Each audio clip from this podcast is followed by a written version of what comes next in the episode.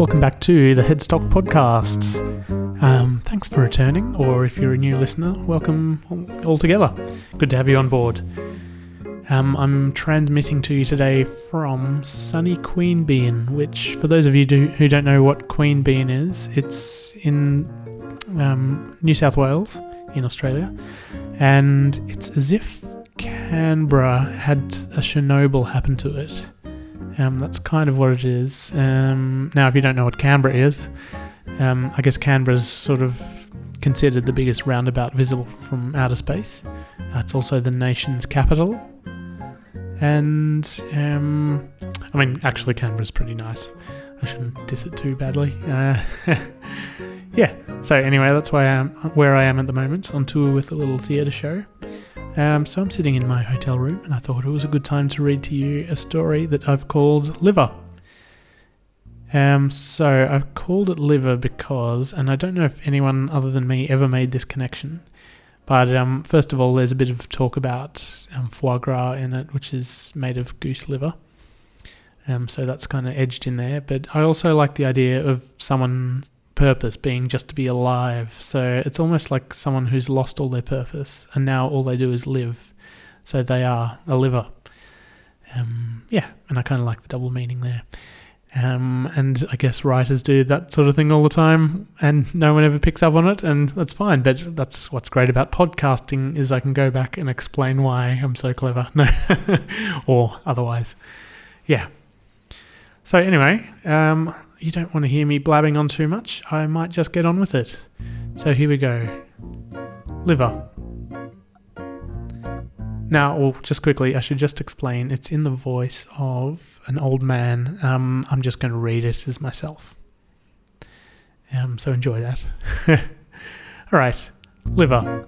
I looked down at my watch and made some simple calculations. 19 minutes and 24 seconds, I said, being the time it had taken me from leaving my front door to getting off the bus at the beach. I looked around for Francine. The elastic on my underpants was digging into me.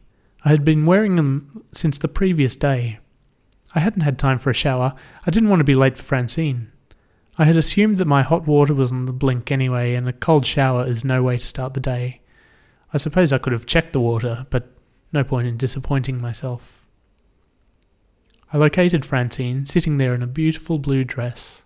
Her hair was neatly folded to one side, and her perfume caught the edge of the afternoon breeze as I approached. We greeted each other, and then perused the menus in silence until the waiter came over. Uh, the vichyssoise, please, I said. Certainly, sir. And was there anything else? asked the waiter, who seemed to lack confidence but made up for it in eyebrows. No, thank you. We acknowledged each other with a polite smile, and he teetered off into the kitchen. He was a funny chap, that waiter, wasn't he? Looked like he'd rather be in a ditch. Whatever you say, Henry. We sat momentarily in silence. I looked at Francine like I had for so many years, and she seemed to stare back at me with hidden contempt. We had to have these meetings, these lunch dates. My counsellor recommended them. Once a month. We had been divorced now for 11 years at last count. It didn't bother either of us, the kids had already grown up and left.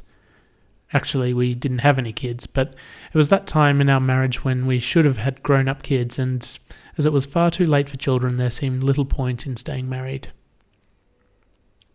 Tell me about what you ordered, Francine. Basically, it's a liver from a goose, but they feed it too much corn before they kill it, and the liver gets all fatty. That doesn't seem like food to me, an overstuffed liver and corn. I bet I could eat corn and not get fat. Unless I smeared it with butter. Oh, yes, yum. Do they do that? Smear the butter all over the corn? No wonder the geese get fat, I said. I'm not sure, Henry. I don't think so. It's a delicacy, this dish that I've ordered. Sounds expensive. Yes, well, that needn't worry you, Henry.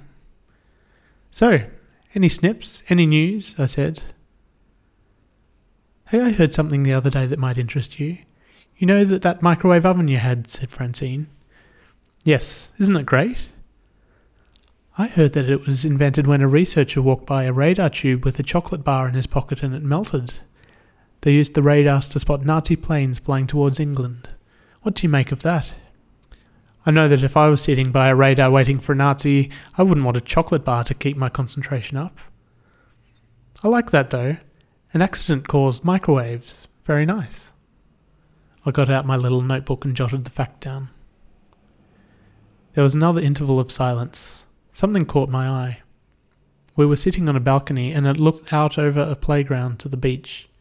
Two dashing seagulls frolicked together, fine specimens indeed. One seemed to have a worm or a breadcrumb in its mouth, and the other just wanted to play, by the looks of things. Maybe a game of tag or whatever keeps seagulls amused. There were lots of other seagulls around, but these two seemed to take on a bit more life than all the others. They hipped and hopped around, and you could almost imagine them yelling and screaming like children at an infant school. I was glad that I still had all my faculties. Little things in life bring so much joy. The sound of a warm shower, the breath of air that kisses you as you walk beside the sea in the afternoon, the sight of these two seagulls, the smell of freshly roasted pork, drizzled and smothered with thyme and basil sauce, and vichyssoise for that matter. I have something to tell you, said Francine. She cleared her throat. I have to stop coming on these lunches with you. I'm sorry, Henry. I just can't afford it anymore. And Barry, you've met Barry, haven't you? He wants me to stop seeing you. Besides, I think it's time you found some friends of your own. Francine breathed out heavily and closed her eyes as if she had just released all her tension into the air surrounding her. I didn't respond. She was being silly. I looked back to the seagulls to find that their little frolic had turned violent, and now one was pecking at the other for a snatch of the other's scrumptious morsel. I sighed and realized Francine was still looking at me. Henry, are you okay with that? Me? Oh, I'm fine, yeah. So you understand? I know you worry about me, but I'm fine. I'm not lonely. I keep busy. I don't think I'm at the time of life when I'm supposed to be achieving things. I'm not training for Olympic gold. Francine looked upset. I could tell. It wasn't on her face, but uh, I had been married to her after all. It was the way she gently fingered the keys in her bag and chewed away at the corner of her lip. What's been keeping you busy? said Francine. Conversation at these little functions was always rather, well, functionary, mechanical. Well, there's Timothy to look after, I said. Who's that? He's my cat, or at least I think he's mine. Does he belong to me? Doesn't matter. I feed him, so he must be mine. And then there's the man upstairs, old Mr. Chu, who greets me when he comes to get the paper. He's very wrinkly, older than I am. I catch up on telly quite a lot. I like the library too recently. The ladies are friendly. I don't care much for the books though. I'm more fascinated by the decimal system they have there for cataloguing the books, you know. It's so calculated, but there seems to be no logic to some of the order. It's there in every library and people just overlook it. I'm keeping my own record of it, and I have some suggestions for the creators. I'm just not quite sure where to take them, presumably above the heads of the library staff. That sounds great. You'll have to show me sometime. Oh, well, I can explain it to you now if you want. Great, yes, yes, that, that would be great, sure, but maybe we should wait until after we've eaten, don't you think? Yes, good idea, Francine. Oh, isn't this lovely? I love the beach. It's so freeing. I don't mind it either, but it is a little overcast today. I daren't go near the water. I'd catch a chill, said Francine. The afternoon breeze blew, and all the napkins on the tables lifted to reveal their underbellies. The sun was at a nice angle, and Francine looked quite pretty in this light. Patches of her youth poked through her old face. Did she still fancy me? I wondered. She had never remarried either. I mean, there was Barry, but he seemed somehow wrong. Hang on. It was now the afternoon. What had I done in the morning? I remembered getting up. I decided I needed to clean the bathroom, I like cleaning the bathroom. Well, that is to say, the last time I cleaned it, I gained some sort of little satisfaction. Other areas I find harder to clean. The kitchen, for example, has a range of options that I struggle with. There's a cupboard with two shelves inside, which I keep my mugs, cups, and glasses on. However, unless I'm using all of, say, the mugs at once, there's no rational way of stacking them. It can take me a whole day to clean the kitchen sometimes. So many nooks and places for soup to collect in. The bathroom is a pleasure to clean. There are only two possible outcomes either everything is white or it's still dirty. There are contraptions named soap holders and toothbrush holders set into the tiles. There's a medicine cabinet where I keep everything else out of sight, a towel rack for towels, and a single PowerPoint which I use for my shaver. I'll clean the bathroom when I get home. But what about this morning? The food arrived. We both thanked the waiter, although I also decided to thank him each time he placed something on the table. All up, I thanked him seven times one for Francine's liver, once for my soup, once for my soup spoon, once for Francine's fork, once for Francine's knife, once for the jug of water, and once for the two empty glasses of water. I decided that because he only used one hand and the water glasses both hit the table at the same time, I only needed to thank him once for that action. So, I got up this morning and I think I was looking for the cat. The hot water wasn't working, so I couldn't have a shower. What happened next? I can't have met Francine until at least 2, maybe 2.30. The bus only takes me 19 minutes. Mr. Chu, I went to get my paper. He was still there. I remember, I said out loud. What are you saying, Henry? said Francine with a mouthful of foie gras. This morning, I just remembered. You know, I have these lapses recently. It was Mr. Chu. Earlier in the week, or last week, the police tapped on my door. He'd gone missing. His bank had been around to repossess some items, and no one had answered.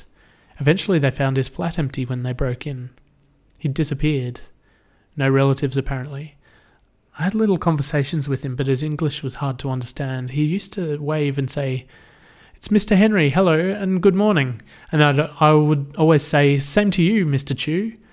I wasn't even sure of his first name, although I'm sure I had seen it on some envelopes when I was sorting through our mail. He used to subscribe to all these investment magazines, so it was a bother to retrieve my mail. We shared a mailbox, you see. Now, his mail stopped getting collected last week, though. The police came around and told me the news. He's dead. He's been found dead. At least they thought that it was him. Robbers, they said, and organised ones. They cut the brakes on his car and robbed him while he was out. The police said that the robbers knew exactly where to go once they got into his apartment. Mr. Chu had rolled off the road about three kilometres away into that vacant sort of industrial area behind my suburb. He must have tried to walk back home, but he was older than me. Shouldn't have been even been driving. Early yesterday morning, the policeman said. Wait, it was a policewoman. That's right. That's lovely, isn't it? I don't care much for all these computers and things, but some of these modern changes are for the best. Female police and such. Anyway, they found Mr. Chu in one of those rivulets.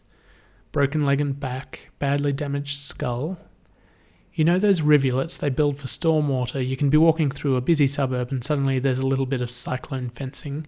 There's a large, well, it could almost be like an oversized gutter between the houses, and a little divot down the middle with a small amount of water trickling down.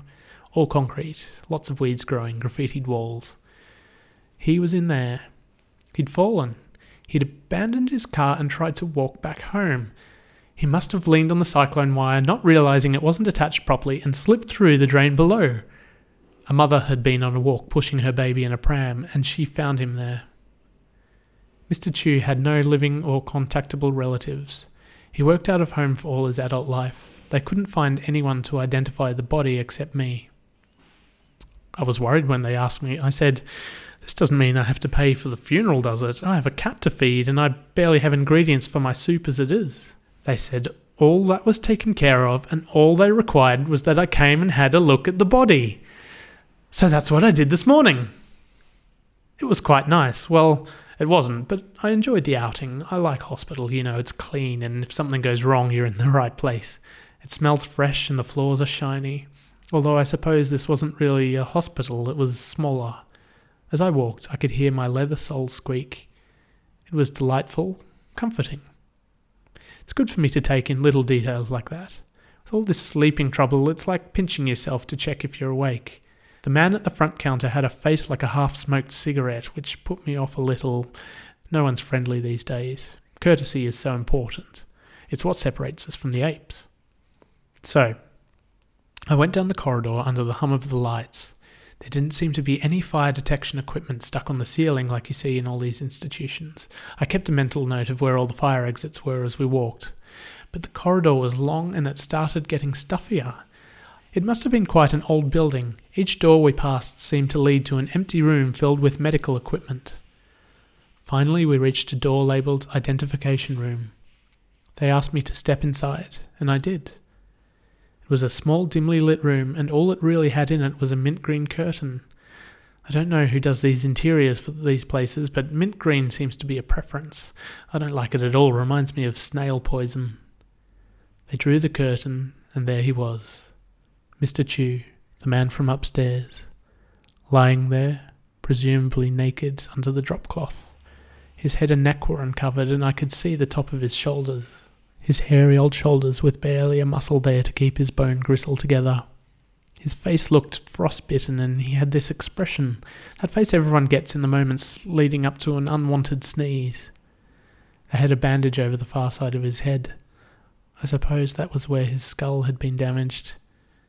I'm glad they covered that up. I wouldn't care much to see his brain or any piece of it.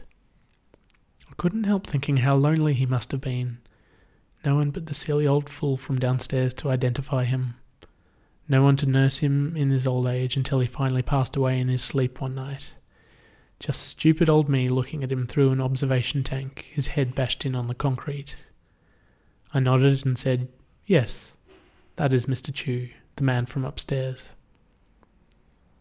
I wondered if I could cancel my paper and just start taking his, save a bit of money that that damned cat Timothy will probably take anyway. Such fussy creatures. Only it's one brand of cat food. We finished our meal in silence. Francine paid. As we parted, she gave me a little kiss on the cheek, but didn't look me in the eye. But I wanted her to, I secretly wanted her just to hold me and look into my eyes. We could be young again in an instant. But instead, she turned the other way. I feel safe in my house. When I first moved in, I checked all the security myself, changed the locks, sealed the windows, and installed an alarm. Lots of things. It was like a hobby in my retirement, using all those skills I spent my life perfecting. I even welded up some iron grills to go over the windows. I look at them now, covered in grease and old dust, and probably a multitude of varieties of cat urine. Nothing like what happened to poor Mr. Chu will ever happen here. I'm sitting here scrubbing away at the bathroom floor, wondering if this is how life is scrawled out for you at the point of creation. Is this how all my school friends have ended up? Is this how Francine spends her Saturday nights? Maybe one day I'll lapse and never recover. Who knows? I could be living in ignorant bliss in a hospital. I'll enjoy the company of the pretty nurses and the proud doctors, so stern in their white coats, peering through their reading glasses at me like I'm some sort of specimen, me lying there naked under a hospital sheet with a tag around my wrist. I would have liked children, some of my own, I mean. Francine would have made a great mother. I'd have someone to pass my stuff to, what's left anyway. All my books will probably just go to the library to be catalogued and filed away. As for Timothy, well, we'll see who outlasts who, the little rascal. There are an awful lot of hairs in the plug hole. This is my least favourite part of cleaning the bathroom. Pulling out a long string of hairs with ungloved hands as they cake themselves down my fingers to my wrist, leaving a residue of grey clotted soap as I finally flick them off into the bin. Francine and I had a child once. I hadn't really been to a hospital since until today. We were in our early 30s. Didn't last long three weeks, two weeks. It was very premature. I'm not sure if we'd even named it yet. It still feels to me like she hasn't recovered. I made it through soundly, though. After tragedies, you cover your emotions with jokes and matter of fact accounts, sparing the details. I used to say, What can you do? Out one hole and into another. Francine hated that, it upset her. I didn't mean it. I remember looking down on this little creature, this thing that we had offered to the world. Its shallow breaths and its scrunched up eyes were endearing, but I feared for it. I knew life outside the womb was not easy, and it upset me that this baby, my baby, was going to have to live through all the mistakes I had already made. When it died, I, I couldn't help but think what it missed out on. I have always been rather contrary, though. I've learned so much over my years, but what happens now? Where does all the knowledge go? Into its own hole, I suppose, and I'll be buried and blended into the soup of the earth. Well, the bathroom is clean, the towels are on the towel rack, the toothbrush is in the toothbrush holder. I feel mildly satisfied. The medicine is in the medicine cabinet, the soap is in the soap holder. Everything is nice and white. How satisfying. I must do this again tomorrow. Okay, so that was liver. Now, I've been really terrible at um, telling you the correct details of how to actually get in contact. Um, and I'm sure that's the reason why no one's contacted me yet. Um, but anyway, I hope everyone's enjoying the podcast. Um, thanks for listening. Now, uh, this last little section is just going to be me reading out all the ways to get in touch. Um, and please do. Um, it's always nice to know someone's listening and enjoying all the work I'm putting in. Um, or if you hate it as well, tell me that, um, and I'll probably get a giggle out of that at least. Um, either a giggle or spiral into a deep dep- depression. One of the two. Um, either way, get in touch. So, here are the ways you can do it, and I think I've got these wrong in the past, so use these ones. Contact at headstock.online. Um, that's the whole email address, no .com or anything at the end of that. Contact at headstock.online. Um, now I've got an Instagram, which is Headstock Online. And I've actually just started properly using it. I had a friend in Brisbane show me how to use Instagram properly, and I've sort of worked it out a bit better now. Um, so I've got that. Then I've got a Twitter, Headstock Online. Um, I think last week I might have said Headstock dot online for that. It's just Headstock Online. Um, you should be able to find it. It's got the same logo. Um, I also have a Facebook page. Um, it's also called Headstock. And yeah, I guess I should probably explain why all this is called Headstock. First of all, well, my name is Alex Dick, which isn't a particularly marketable la- name. And all this is about marketing, right? That's why anyone does anything these days. So, um, yeah, I thought headstock not only like I used to play guitar when I grew up, so I thought it's you know the headstock is the top of the guitar, so it's a bit of a nod to that. Um, I'm terrible at guitar now, so don't ask me to play. Um, as well as that, it's sort of a bit of a play on my last name, Dick, Dickhead. Um, yeah, I've never told anyone that before, so you podcasters are the first to know. Um, and but actually, the proper reason is that um, I want it to be like you're stocking your head with things, you know.